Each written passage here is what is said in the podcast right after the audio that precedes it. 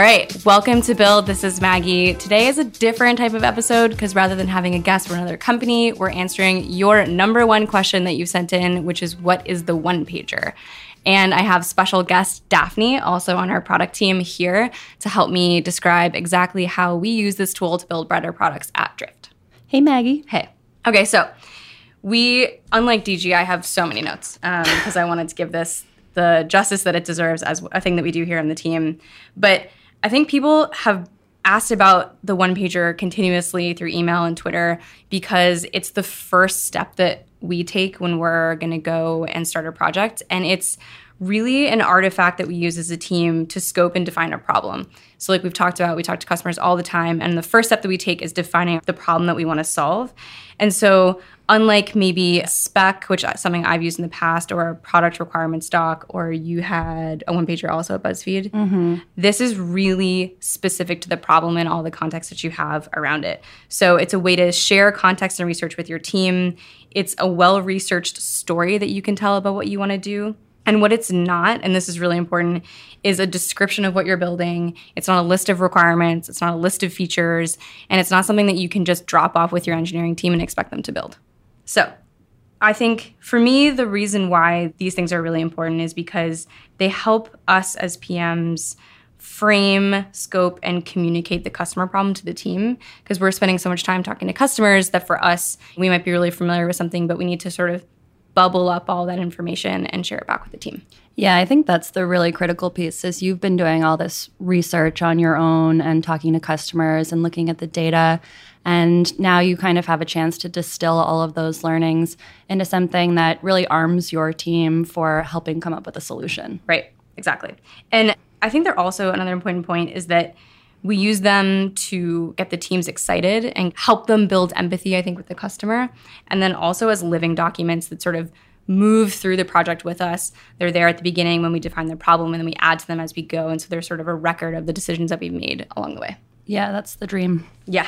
Okay, so there are six sections in a one pager. It's deceptively simple, and they are the story, background and context, the goals that you have, any requirements and constraints, a time box for the project, as well as concepts and references. So we're going to go into each of those quickly in detail. And one thing I want to call out is that the audience for these is really important. The audience and the reader isn't necessarily you, it's your team, which is the engineers, obviously, designers you're working with, but it's also often, at least here at Drift, our executive team and the other people at the company who want to know what we're working on. Right, definitely stakeholders. Yep.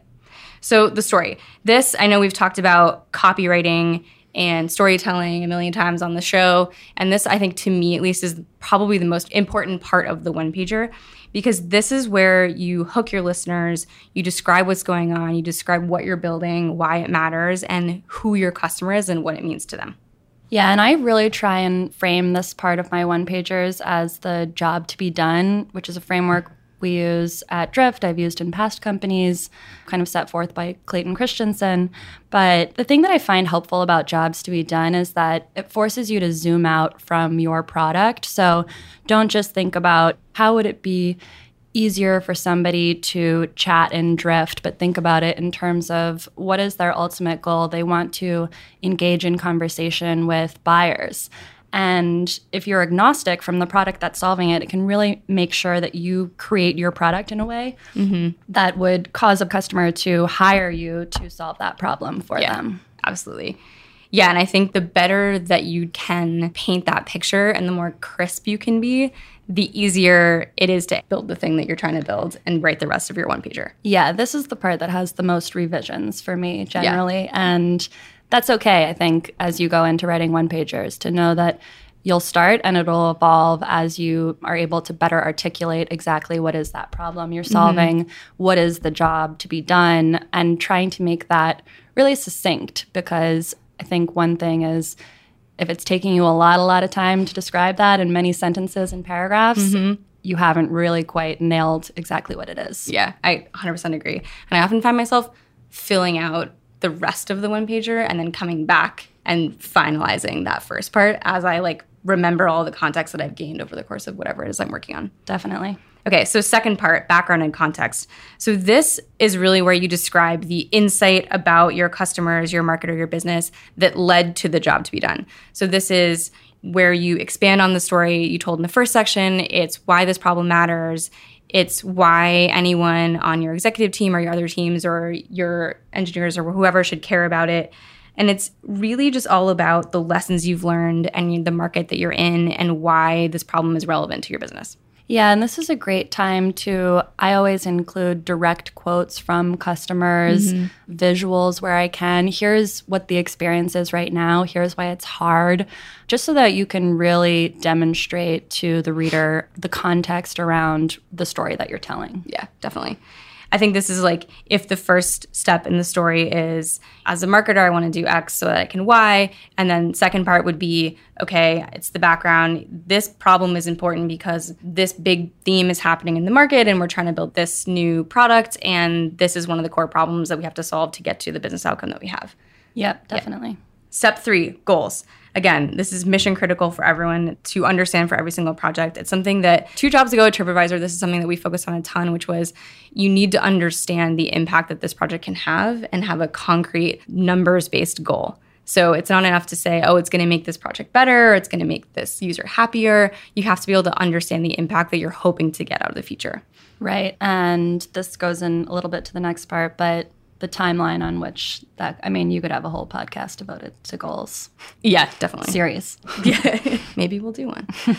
yeah, so you have to have goals. Step 4, requirements and constraints. So I think this is an interesting title for this section because we actually don't include requirements in the sense of what you should build, right? Instead it's what's the box in which you're working? Like what are the things that you know need to have happen or what are the i think you mentioned risks and dependencies that you need? Yeah and it's a good way to scope the problem. So this can't impact X other product, or mm-hmm. can you do this within the scope of these parameters, depending on which product is? But I think it's a good opportunity to narrow the focus of the solutions that you're generating so that you don't get distracted. Right.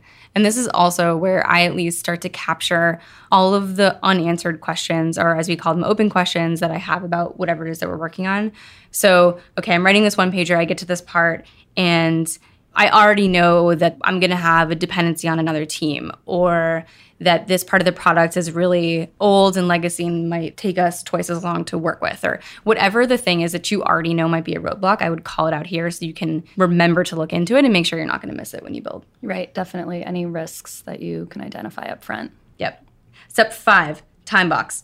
So this is how long you have to solve the problem and as we were chatting before this daphne and i both admitted that we leave it blank but in theory, I think what Craig would be telling us, our VP of product, is that this is where we understand how long this should take to build, like how much time it's worth, I guess. Yeah, and I think again, it can be a good kind of forcing function to set a deadline that helps prioritize and make sure that you're devoting a reasonable amount of time to solve this problem, depending on how important you think it is. Mm-hmm. So I think you can use your judgment on whether or not it's required. Yeah.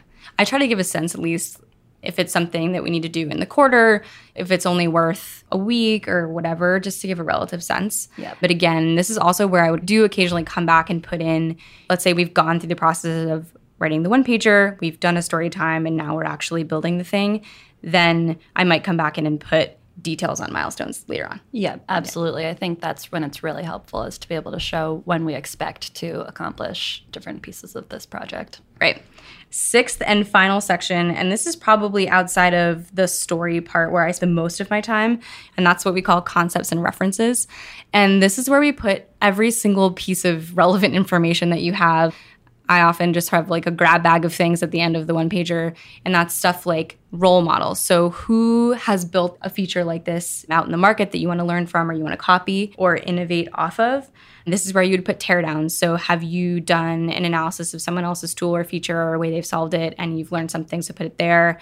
This is where I put all the customer context that I have, so all the quotes, definitely just pictures of Slack messages and pictures of emails and whatever and yeah, just any details that we have of things. Yeah, I think I use it a lot for all the research that I've done that led to this so that if people want to dig further, they mm-hmm. can, but also because it's great for posterity just to go back and be able to reference it later. So I'm not trying to dig through notes somewhere else. Yeah, totally. I think also sometimes we have concept designs or concepts that you put together, and this is where I would put them just so everyone can have a see them, learn from them, and have them in one place for sure. Yeah, and as the design process goes on, as you were saying, we definitely yeah. always add them to the one pagers so that you can see how things evolve. Yeah. So those are the six sections. Again, it's the story, background and context, goals, requirements and constraints, time box, and concepts and references.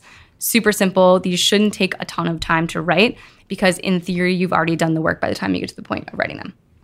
So, one other thing I want to call out is that we use one pagers at different points in our process. We have at least two types that I could think of when I sat down to work on this, which is the vision one pager and then the actual one pager. So, vision one pagers would be okay, we have this bigger problem that we want to solve maybe over the course of a quarter, and this is the full scope of that. Whereas the individual one pager would be like the first step in solving that problem. Yeah, when you were mentioning that in your time box you might have the different milestones, mm-hmm. generally for me, each of those milestones is its own one pager. Oh, okay. So I think we also wanted to add a couple of other tips and tricks that we've learned along the way that make one pagers helpful. And something that another person told us here is that write for your readers and not for yourself. So think about G2 reading your one pagers on the wiki, and maybe he has no idea what you're working on, but you could add enough context that he could pick it up and understand why it's important. Yeah, and I think alongside that, anticipating the questions that you're going to get from your engineering team or others when you present this is really important because always people are going to have questions that you don't think of and that's great that's actually one of the goals of the one pager is to start mm-hmm. generating these questions from other people but the ones that you can think of on your own you should already be able to address in the one pager so that's yeah. a good kind of exercise is what questions do i think are going to come up and are they covered have i addressed them here? Mm-hmm. yeah and i think another thing that our team member called out was think read your one pager from the perspective of someone who has no context or is not technical and then from the perspective of someone who is technical. So especially if you're working on something that is deeply technical and technically challenging then you probably want to understand where those big issues are going to be and like you said call them out. Yeah and i love that idea. I'm definitely going to try that. That's yeah. not something i've done yet I know in the process of researching this episode, I've learned a lot of things I should have been doing. Which brings me to my second point, which is don't rush the job to be done or the story. And I think we were talking about this earlier. I think it's really easy to write one that's sort of simple and not useful. Especially if you're sticking to a strict job to be done framework, I think it's pretty easy to say something like project that we just shipped a couple weeks ago on one of the teams that I work on. As a marketer who's using Drift, I want it to be easier to build bots so that I can launch more bots. That's easy to write, and that definitely is a job that we're solving, but you can't use that, right? Like there's nothing I can do with that. And so I think spending the time to write that story in a way that's compelling is worth every second. Yeah. And to your point, nuance. You don't just want to build better bots. What is the goal that you're trying right. to achieve? And so, again, like how can you zoom out from the solution and really think about the job itself? Yeah, that's true. Better bots is uniquely unhelpful for a team member. Third point that we wanted to bring up was we've mentioned this before in the podcast, but I think here it's really relevant. Show, don't tell. So, of course, we're writing one pagers and there's words on the page, but the more pictures and the more examples that you can give from real life where you're not just talking, I think the better. Because nothing gives customer context better than a recording of a customer. Right. And so direct quotes for sure. Often, for like we were saying, it's just screen grabs of conversations with mm-hmm. customers. Mm-hmm. Also, I include a lot of graphs of data that apply to the problem that we're talking about. I do think those visuals, in a basic way, also break up a chunk of text, which yeah. can be helpful for your reader. Super. But also just provide, I think visuals are often a, a, way that people learn more easily and can communicate what you're trying to say through it. Yeah. And then I think another thing that we mentioned a little bit, which is keep adding to them. I don't view a one pager as a moment in time. It's sort of the start of a piece of work and then it moves with me throughout the project. It's where I keep track of who's in a beta, the things we've learned, like you mentioned earlier, the decisions that we've made, the designs that are happening throughout the process. It's sort of really nice to have that all in one place so that no matter who wants to know what's going on, it's all there. Yeah. And if you're worried about these becoming really long and unwieldy, use them to link out to those other documents. Mm-hmm. If you have, you know, we have a big other design document breaking down all the design needs we have for mm-hmm. a particular project, and it's just linked to the one pager, which is really helpful. Yeah, I've definitely used when I've worked on things, I've gone back and searched the wiki and found old one pagers and have pulled context and research out of those ones for new ones. Yeah, yeah, absolutely. I think all that research is often reusable because maybe you weren't thinking about a particular piece of what a customer said, mm-hmm. but now you're focused on a different problem and that's relevant right. again. So you can come back to it. Yeah, totally. Okay, so I want to talk about the best and worst one pagers. And we were talking about signals that you can use to know whether you're on the right track. And so, Daphne, when you're writing a one pager, how do you know that you have a winner? I think there's a feeling of how easy it is to write. How much material am I drawing on? If I have a bunch of customers with similar feedback, it's probably going to be an easier one pager to write. Yeah. Because it's directly related to how common is this problem? How sure am I that this needs solving? So that's definitely a big signal for me. Yeah. I think for sure how easy it is to write, how easy it is to define the job, how easy it is to get the research together definitely is a signal for me at least. I think also if you find yourself trying to spin the story or spin the problem that you're solving in a way that fits into some bucket, that would be a warning sign, I guess, on that front that I'm going down the wrong path. And that's like, I'm trying to fit this project that I want to do into a goal or into some priority that we have and I probably shouldn't be doing that. Yeah, I think that's the most common way that happens mm-hmm. is trying to couch it in the context of what's important to the company. And I think if you're finding yourself doing that, don't try and do that. But instead, if you have a real customer problem that doesn't fit into your priorities, that's a good opportunity to market that up and socialize it and make sure people are aware. Because even if it's not a part of the priorities today, this might be a good opportunity for you to raise your hand and say, I've identified a gap we haven't been focused on. Definitely. So, one last thing that I want to talk about with one pagers a lot of the context that you guys have been sharing with me, listeners, on why you wanted to hear about this tool is I think because it sounds like there's a piece missing in the process that makes it hard for you to do whatever it is that you're trying to do. And I think, again, we've laid out what a one pager is for us, but I think it's only a tool and it's only as useful as the communication is good between your teams, if that makes sense. So if you're not already talking to your teams and collaborating, it's not going to solve the problem and it's not going to be useful. It's a tool to share context amongst people, and you need to be able to have that conversation with your engineers and designers for this to work. Yeah, and that's why it's not proposing a solution. I even sometimes hold my open questions that I have on a one pager for the story time. Mm-hmm. I won't mm-hmm. put them in directly because I don't want to guide the mm-hmm. solutions too much. So I want to wait and see what other people's questions are before I present my own.